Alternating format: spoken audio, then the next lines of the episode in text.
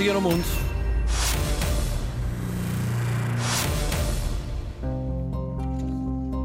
Cem mil pessoas nos 10 dias de Berlinale, o mais político, Francisco, viva, bom dia, dos festivais de cinema. Viva, Ricardo, bom dia. A arte é muitas vezes política e isso lembra-nos como a política também envolve arte e, de um modo mais amplo, a cultura.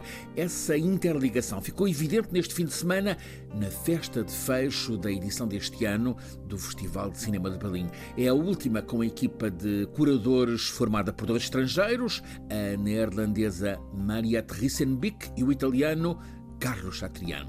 Foram vibrante, longamente aplaudidos por toda a equipa da Berlinale e pelos cineastas, os realizadores, os atores, o público.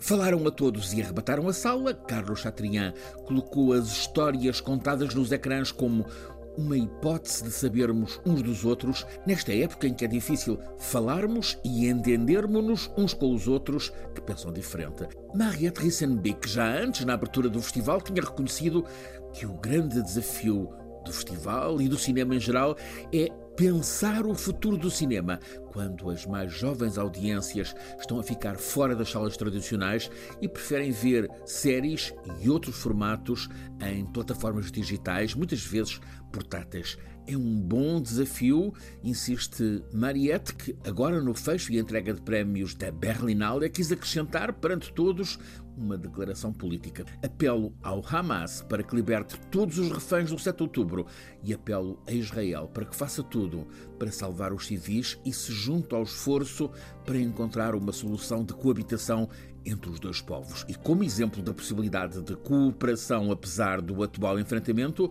o Festival de Berlim premiou um documentário feito por cineastas de Israel e da Palestina sobre o modo como famílias árabes palestinianas são despejadas por israelitas da casa onde sempre viveram. Berlim partilha com Cannes e Veneza a grande montra dos festivais europeus de cinema. É o mais político, está dito, e isso fica evidente no palmarés que atribui o Urso de Ouro do melhor filme precisamente a um documentário, título Daomé é o nome do antigo reino que hoje é a República do Benin, na costa ocidental de África. É um filme da franco-senegalesa Mati Diop sobre o colonialismo e sobre a identidade. A história assenta na devolução ao agora Benin de esculturas, estátuas levadas pelos franceses no tempo colonial. No filme, as estátuas têm voz e vemos e ouvimos como as que voltam reencontram identidade. Este modo de narrativa com enredo no fantástico também levou ao prémio de melhor realização para um dominicano, Nelson de Los Santos,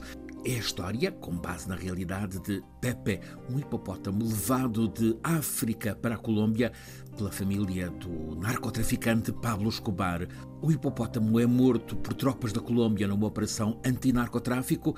O hipopótamo ganha voz gutural profunda e torna-se, tal como as estátuas do Benin, personagem a carregar uma história fora do tempo político em tudo. Este Festival de Berlim, logo a partir do lema Cessar o fogo, entenda-se, em todas as guerras. Disponível também em podcast Um Dia no Mundo com Francisco Sena Santos.